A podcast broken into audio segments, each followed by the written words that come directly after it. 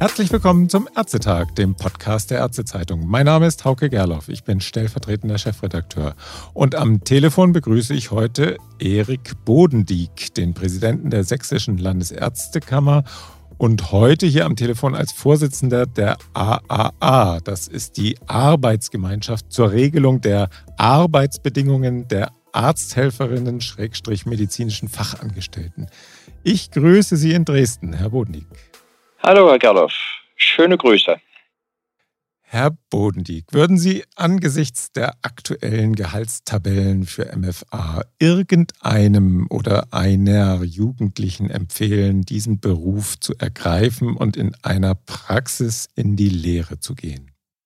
Ich würde diesen Beruf immer und jedem jungen Menschen empfehlen, der gerne mit Medizin, der gerne mit Menschen umgeht und der gerne mit äh, tatsächlich auch Neuerungen in der Medizin umgeht, immer empfehlen. Mhm. Bezüglich der Gehaltstabellen ist es tatsächlich so, dass wir die natürlich in den letzten Jahren verhandelt haben, entsprechend angepasst haben. Allein im letzten Tarifzeitraum von drei Jahren haben wir die Gehälter um über 12 Prozent erhöht.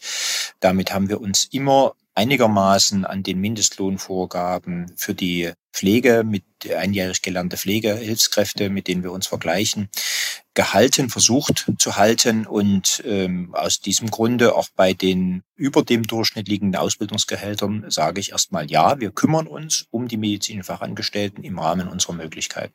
Mhm. Nun ist jetzt Donnerstag, 8. Februar, der große Tag. Da wollen die medizinischen Fachangestellten, die MFA, zum ersten Mal, also zumindest seit ich mich erinnern kann, und ich bin schon ziemlich lang im Gesundheitswesen als Journalist tätig, sie wollen tatsächlich einen Warnstreik machen. Das hat die MFA-Gewerkschaft, der VMF, der Verband medizinischer Fachberufe, angekündigt. Der Warnstreich soll parallel zur am selben Tag in Berlin laufenden Tarifverhandlung stattfinden. Außerdem soll es Kundgebungen in Berlin und in vier weiteren Städten in Deutschland geben und das obwohl gleichzeitig Weiberfasching ist. Herr Bodendieck, wie nehmen die Ärztinnen und Ärzte in den Praxen diese neue Kampfbereitschaft der MFA auf?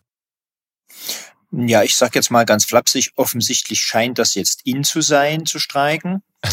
Insofern ist es, wie es ist, äh, für mich zumindest. Ähm, und ich habe jetzt keine äh, wesentliche negative Stimmung gehört. Wir hatten eine vorbereitende Sitzung. Dort haben die Kollegen aus dem Tarifbeirat berichtet, dass es schon von der AA-Geschäftsführung äh, wurde berichtet, dass es schon in Landesärztekammern Nachfragen gibt. Wie habe ich damit umzugehen? Wir haben extra deswegen auch ein Merkblatt erstellt, wie sich die Arbeitgeber, also hier die Ärztinnen, niedergelassenen Ärztinnen und Ärzte verhalten müssen, zu verhalten haben. Mhm was Rechte, Pflichten sind, so dass wir entsprechend darauf vorbereitet sind und auch die Kolleginnen und Kollegen darauf vorbereitet haben. Es scheint offensichtlich an und Ausführungsstrichen zum guten Ton zu gehören, jetzt zu streiken. Und da muss ich ganz ehrlich sagen, ich bin etwas enttäuscht, das will ich an der Stelle wirklich sagen, weil wir in drei Verhandlungsrunden vorher uns im Grunde über grundlegende Dinge geeinigt haben. Wir haben, müssen uns ein Stück weit orientieren an den Verhandlungen, die die Kassenärztliche Bundesvereinigung mit den gesetzlichen Krankenkassen mhm. zur Erhöhung der äh, Bezahlung in den niedergelassenen Arztpraxen verhandelt. Das ist, sagen wir mal, der Maßstab. In den letzten Verhandlungen haben die äh, gesetzlichen Krankenkassen eindeutig freiwillig gesagt, wir werden ab 2025 äh, sicherlich den Orientierungspunktwert so sehen, dass wir die Gehälter der, die verhandelten Tarifgehälter der MFAs abbilden können. Wir wissen die Mechanismen noch nicht und deswegen hatten wir, mhm. und das wird immer vergessen und es wird immer nicht gesagt, dabei ausdrücklich gesagt, wir machen jetzt einen Tarifvertrag für ein Jahr. Wenn wir die Mechanismen wissen und genau wissen, was refinanziert wird, dann können wir uns und wollen wir uns gerne am Ende dieses Jahres 2025 auf einen möglicherweise auch längerfristigen Tarifvertrag, einigen Gehaltstarifvertrag und die beiden anderen Tarifwerke, die es ja noch dazu gibt, einigen, die dann äh, in die Zukunft gerichtet auch entsprechende Vorgaben vom Bund, siehe Mindestlohn etc. pp. Äh, abbilden können. Nur im Moment kann ich es nicht bei einer Orientierungspunktwerterhöhung von roundabout vier Prozent, kann ich nicht 12 bis 17 Prozent. Das ist uns nicht ganz klar. Das müssen wir erstmal rauskriegen morgen. Was jetzt nun eigentlich gewünscht ist von Seiten der MFA, zugeben, zumal es tatsächlich so ist, dass wir wir zumindest auf AAA-Seite äh, sehr brüskiert sind von äh, dem Vorgehen des VMF, nachdem in den ersten Runden eigentlich schon einige Dinge klar gewesen sind. Mhm. Bevor wir nochmal zu diesen einzelnen Forderungen kommen, ja. äh, kommen wir nochmal zu den Auswirkungen des Streiks. Die Gewerkschaft der Lokführer, die GDL, die hat ja noch ein bisschen anderen Impact, weil wenn, wenn die zum Streik aufrufen, dann stehen die Züge still bis auf 10 Prozent äh, Notfallfahrplan. Bei den MFA sieht es ja ein bisschen anders aus. Wir haben 330.000 MFA, die in den Praxen arbeiten und 20.000 MFA als Mitglieder im VMF. Bricht da angesichts dieser Lage tatsächlich Chaos in den Praxen aus oder stecken die Inhaber das locker weg, weil die Nichtmitglieder doch am Ende nicht streiken werden? Wie sehen Sie das so im Vorhinein? Das weiß man natürlich nicht. Also ich weiß, ich weiß auch nicht, ob alle Mitglieder streiken werden. Das werden wir sehen.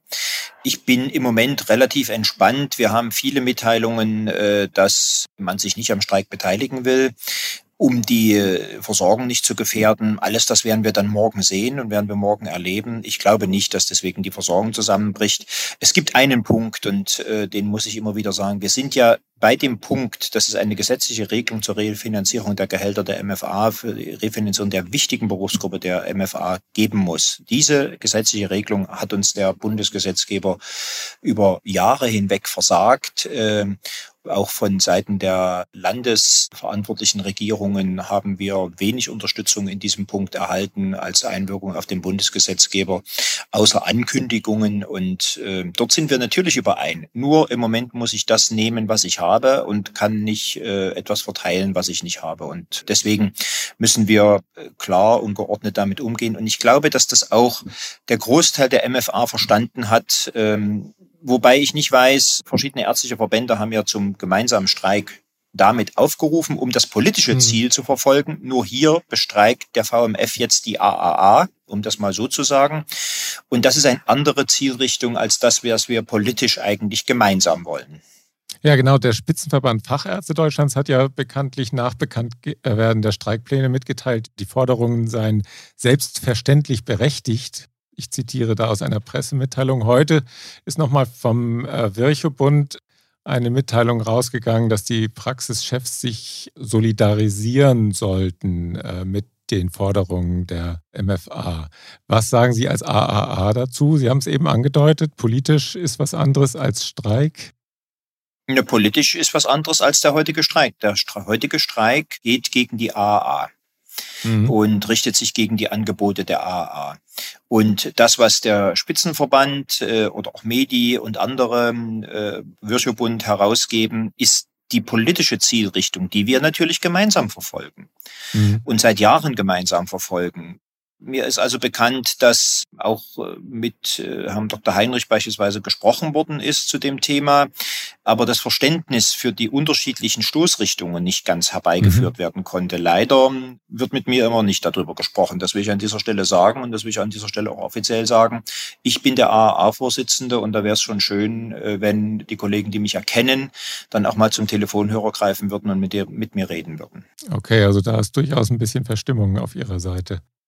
Naja, Verstimmung nicht, wenn es ist so, wie es ist. Also ich bin ja ein christlicher Mensch und sage, jeder hat so seine Ausrichtungen und äh, ich glaube nur, dass wir Verantwortlichkeiten äh, wahrnehmen sollten und dass die, die verantwortlich in manchen Dingen unterwegs sind, auch die das Vertrauen von den anderen genießen sollten, dass sie nicht etwa übers Ziel hinausschießen oder äh, zu wenig tun für das, was eigentlich notwendig ist. Wir sind alle lange genug im Beritt im berufspolitischen und wissen eigentlich, was an der Tagesordnung ist. Mhm.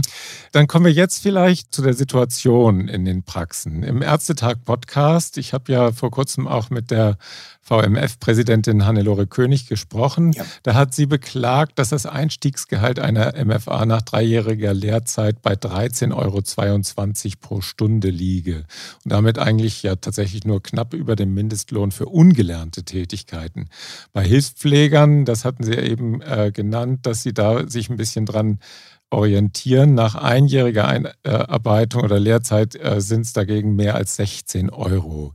Ist das am Ende nicht doch ein schlechtes Zeichen nach außen, dass die Arbeitgeber da tatsächlich in den letzten Jahren so immer noch so knausrig waren, wenn gleichzeitig nach mehr Delegation gerufen wird oder wenn MFA zunehmend Verantwortung aufgebürdet wird? Ist das noch adäquat dann? Na, erstmal ne-, lehne ich das Wort knausrig völlig ab. Okay. Ähm, und zweitens ähm, ist es tatsächlich so, dass ja die 16,50 Euro Mindestlohn jetzt kommen. Ja. Die kommen ja jetzt erst.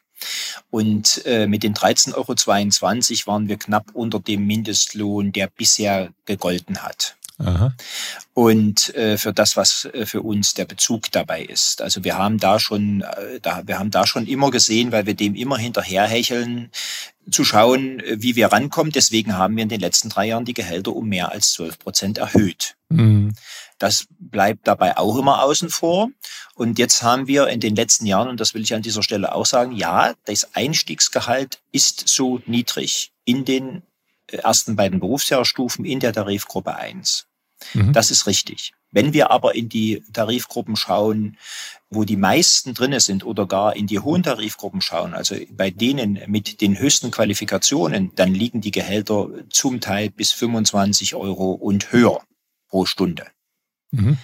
Also das wird dabei immer vergessen zu sagen. Und eins, äh, das muss ich auch sagen, auch das wird vergessen, die 12 Prozent in den letzten Jahren sind linear draufgeschlagen worden. Die sind linear draufgeschlagen worden, sodass die, die in hohen Tarifgruppen sind, dann auch überdurchschnittlich gegenüber denen in den unteren Tarifgruppen profitiert haben. Und das haben wir, dort haben wir die MFA darauf hingewiesen, wenn wir etwas für die Jungen tun wollen, dann wollen wir, würden wir gerne an der linearen Steigerung etwas ändern. Das heißt also, die in den letzten Jahren überproportional bevorteilten äh, höheren Tarifgruppen müssten sich bitte für dieses eine Jahr wenigstens solidarisch zeigen äh, mit den unteren Tarifgruppen, wenn wir dort was tun wollen. Das wird immer verschwiegen bei mhm. äh, den allgemeinen Darstellungen. Das ist mir aber wichtig darauf hinzuweisen, weil ich möchte schon gerne unten hoch. Also Entschuldigung, wenn ich das jetzt so sage. Ja, also ich mhm. möchte schon mhm. gerne in den Untertarifgruppen auch hoch. Da sind wir uns völlig einig.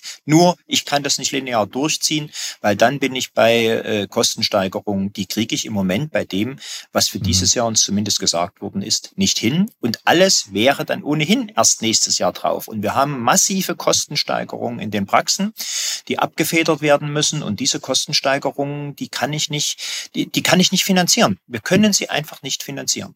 Mhm. Also es geht nicht darum, dass die Gehaltsverzicht üben, sondern sie sollen nur bei der Erhöhung weniger mehr bekommen. Habe ich das Genau so verstanden? ist das. Ja. Weil das klingt ja sonst manchmal so ein bisschen so, als wenn die dann auf irgendwas verzichten sollten, was sie jetzt schon haben. Es geht nur um den Zuwachs. Nein, das habe ich auch von Anfang an gesagt. Ja, deswegen habe ich die ganze Zeit nicht verstanden, warum Frau König auf eine Besitzstandswahrung besteht. Ja. Äh, Besitzstandswahrung im Blick von Frau König ist genau das, was ich gesagt habe. Für alle die, die im Job sind und in den Tarifgruppen drinne sind, äh, soll es die äh, einheitliche Steigerung geben, linear nach oben. Das kriege mhm. ich nicht hin. Ja, sondern ich hätte ganz gerne es jetzt so, dass die, die in den höheren Tarifgruppen sind, mhm. nicht nach unten gehen. Also die behalten mindestens das Gehalt, kriegen wenig draufgelegt. Das ist richtig für dieses Jahr, für dieses eine Jahr wenigstens. Und die, die in den unteren Tarifgruppen sind, die kriegen dann zum Teil waren wir sogar so weit, dort dann 15 mhm. Prozent draufzulegen. Das hat aber was mit einer Veränderung des Tarifgefüges zu tun. Und ähm, äh, das haben wir versucht, immer wieder begreiflich zu machen. Und so weit waren wir auch am Ende der dritten Verhandlungsrunde. Und dann hat Frau König alles wieder abgesagt.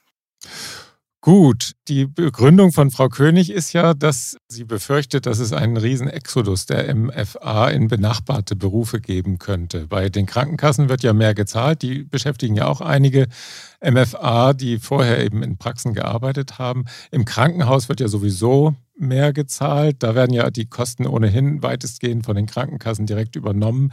In die Richtung wollen sie ja auch ein bisschen gehen jetzt 2025. Darüber haben wir ja schon gesprochen. Auch in der Pflege liegen die Gehälter äh, höher, zumindest beim Einstieg. Können denn die Praxen einen noch schlimmeren Personalnotstand als heute noch verhindern? Und wenn ja, wie könnten sie das? Naja, wir dürfen ja dabei nicht vergessen, dass äh, es in den Praxen in aller Regel keinen Schichtdienst gibt, also zumindest keinen Nachtdienst gibt. Ja. äh, keinen Wochenenddienst gibt, äh, bis auf Ausnahmen, wo mal am Notdienst mit teilgenommen wird oder ähnliches. Aber in der Regel ist es so, dass es diese Dienststrukturen mhm. nicht gibt. Äh, die Vereinbarkeit von Familie und Beruf ist dort wesentlich höher als in den tatsächlichen Pflegeberufen. Selbst in der Altenpflege, ambulanten Altenpflege ist es, äh, oder in, den Stadt, in der stationären Altenpflege ist die Vereinbarkeit von Familie und Beruf nicht so hoch, wie sie im MFA-Bereich ist. Erstens, das müssen mhm. wir bitte konstatieren und das muss dabei okay. auch mit bedacht werden. Äh, zweitens ist es so, dass wenn man mal genau hinguckt bei den qualifizierten und den höher qualifizierten MFAs äh, in manchen Tarifgefügen auch im Krankenhaus und der Altenpflege kein wesentlicher Unterschied ist. Mhm. Es geht vordergründig, und das muss ich immer wieder sagen, es geht auch uns um die Einstiegsgehälter. Und äh, das ist äh, dann der Punkt, wo wir uns einigen müssen, gerade bei den Einstiegsgehältern, was können wir heute leisten als niedergelassene Ärzte und Ärzte, wo kann das hingehen und wie können wir am Ende dann für die Zukunft, wie können wir am Ende für die Zukunft das weitere Fortfahren im Beruf sichern. Und wir haben völlig unterschiedliche Aussagen zu dem Thema Exodus. Mhm. Wir haben äh, Aussagen aus verschiedenen Kammerbereichen, wo gesagt wird, der ist nicht groß, das ist ein geringer Teil, der weggeht.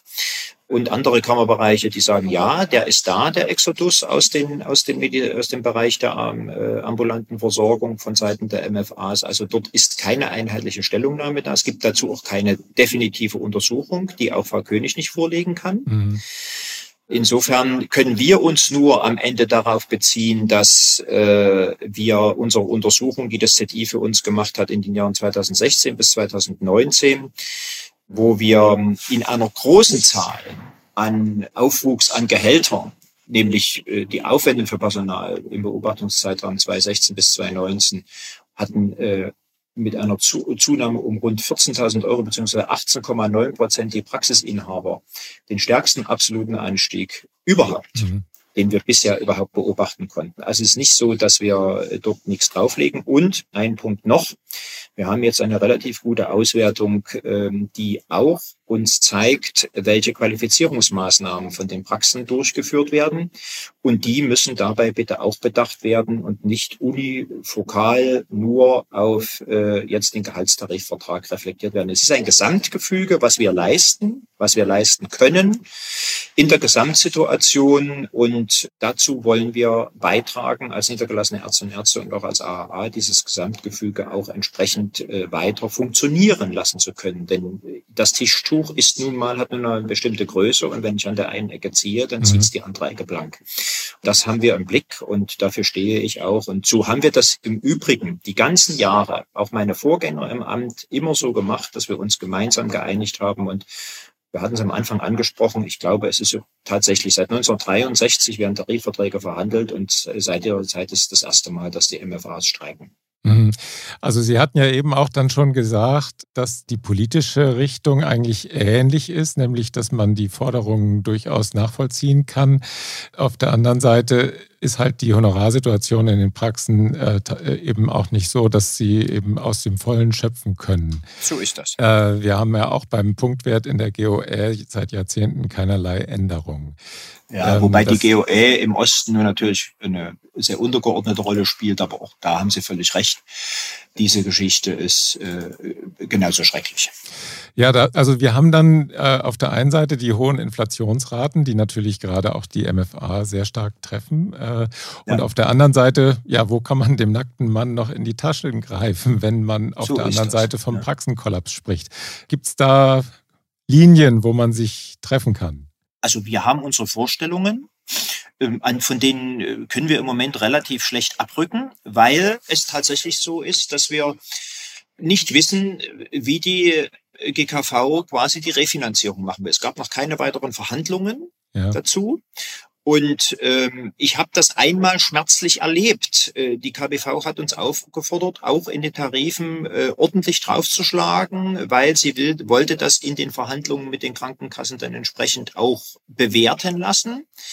Das waren mal für den Westen 15 Prozent Erhöhung und für den Osten 17 Prozent Erhöhung mit der Angleichung der Gehälter. Im Übrigen gibt es da auch keinen Unterschied mehr zwischen Ost und West, seit vielen, mhm. vielen Jahren mehr. Mhm. Äh, gibt es den Unterschied nicht mehr. Und dann haben die Krankenkassen gesagt, haha, ne, das ist jetzt schön, wenn ihr das gemacht habt, aber ihr kriegt das Geld nicht.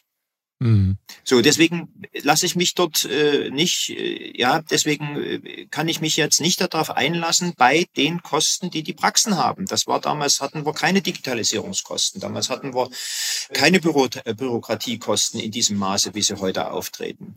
Und äh, ich kann mich einfach darauf im Moment nicht, ich kann mich nicht auf Glaskugel äh, und Wunsch und Wünsch dir was einlassen. Tut mir leid, ich muss hier wirklich, äh, und das müssen die MFA verstehen, und das sage ich auch immer wieder, ich muss mich hier an der Realität orientieren. Und ähm, eins vielleicht noch, äh, die Tarifverträge sind Orientierungswerte. Ich empfehle dringend, dass der Tarifvertrag als das Mindestmaß dessen, was bezahlt werden sollte, in der Praxis zu nehmen. Wir haben ja keine äh, Allgemeinverbindlichkeit für die Tarifverträge. Und wir wissen aufgrund der schon genannten Befragung 2016 bis 2019, dass ähm, die Orientierung äh, im, im Tarifvertrag äh, zumindest im Altbundesgebiet zu 76 Prozent war, im Neubundesgebiet zu 53 Prozent. Das hat sich aber deutlich verbessert. Mhm. Und wir haben immer ein Nord-Süd-Gefälle. Das heißt, äh, die südlichen Bundesländer äh, zahlen ohnehin zum Teil weit über Tarif. Die sind aber auch von der Honorarsituation deutlich besser gestellt. Das möchte ich gerne auflösen. Ja äh, weil ich wirklich sage, äh, wir brauchen das qualifizierte Personal. Ich stehe dafür, dass wir das per qualifizierte Personal haben. Ich möchte gerne, dass äh, wir eine äh, mindestens bessere Orientierung noch haben am Tarifwerk, ähm, äh, aber ähm, dazu brauche ich das Geld und dazu brauche ich die definitive Zusage, ich lasse mich hier nicht mehr aufgrund der Enttäuschung aus den Jahren, und ich bin seit 2000 in diesem Geschäft immerhin ne? Mhm. Ähm, und beobachte das seit 2000, ich lasse mich hier nicht nochmal auf Wünsch dir was ein. Das geht so nicht in der Situation, in der die Praxen heute sind. Herr Bodendieck, das war vielleicht schon ein ganz gutes Schlusswort, denn am Ende können wir den Verhandlungen morgen nicht vorgreifen. So ist es. Ähm, äh, wir sind sehr gespannt. Äh, die, der VMF sagt, manchmal würde der Tarif gar nicht eingehalten. Manche Praxen würden drunter zahlen, aber es gibt, wie Sie gesagt haben, ja auch viele Praxen, die mehr zahlen, die ja auch wissen, dass man mit Vera oder mit NEPA durchaus auch eigene Umsätze machen kann. Und so das, das, gibt natürlich dann auch wieder Spielräume für übertarifliche Zahlungen. Insofern sind wir alle gespannt, was sich am Donnerstag an Weiberfastnacht ergibt. In Berlin ist das ja nicht so zu spüren. Aber mal sehen, was für einen Lärm es da beim, äh, auf dem Herbert-Levin-Platz dann geben wird. Ich, ich bin Ihnen, gespannt. Genau, ich wünsche Ihnen, ich wünsche Ihnen äh, einen guten Tariftag morgen mit äh, erfolgreichen Verhandlungen und hoffen, dass dann auch für alle Seiten ein befriedigendes Ergebnis herauskommt. Wir bleiben am Ball. Alles Gute für Sie. Danke Ihnen, Herr Gerloff. Bis dahin, danke. Tschüss. Tschüss. Jo. Und auch wieder vielen Dank fürs Zuhören. Bis zum nächsten Ärztetag. Tschüss.